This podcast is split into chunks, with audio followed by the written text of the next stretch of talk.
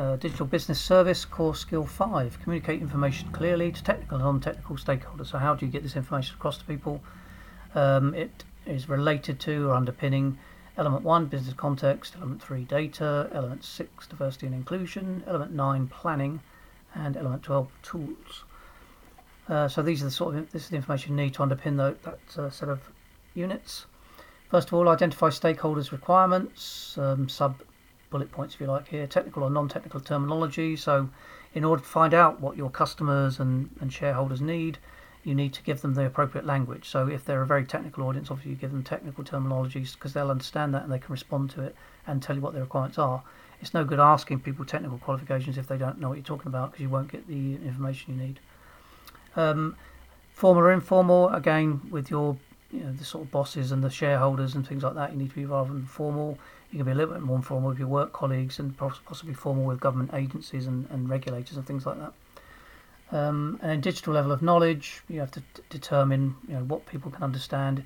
If you're making a very technical piece of software or hardware component or making a system, then you need to know what your customer base is and whether they can use it. If they're not very digitally savvy, then they're going to really struggle with it, and therefore you need to adjust it to meet, meet their needs. And that's you know understanding in this sense, communication, what information they've told you, and understanding from them that they're not technical enough to do it and not digital skilled enough. And again, remember that the government recently did a survey in the last couple of years and found there's about 11 million people in the UK that don't have digital skills, even basic ones. Um, next one, identify the scope of communication to meet stakeholder requirements. So, what kind of information do you need to do, and, and what range of information uh, can you gather it? So first of all, the required format. So in many cases, email might be enough. In others, it might be online surveys. Bearing in mind that many people don't fill those in. It might be actually talking to people face to face, getting them to fill in forms, all sorts of things. So what kind of format is it to get the communication from people to get the right answers? Again, if you don't get the right answers, you don't make the right solution.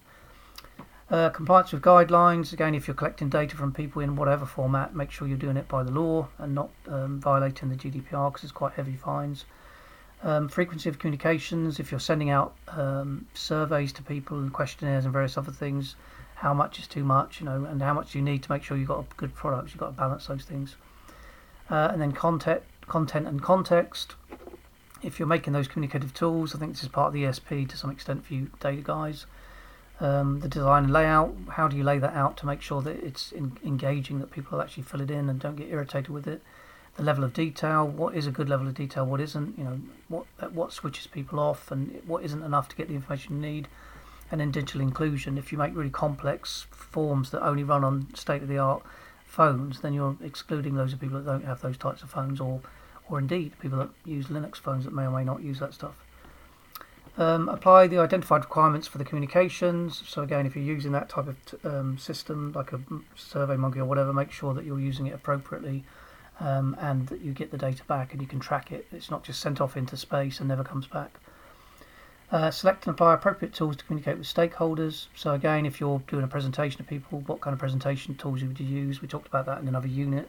Whether you use um, uh, Vizy, I think it's called, or Prezi, sorry, or if you use you know desktop tools like uh, Microsoft or similar uh, presentation tools.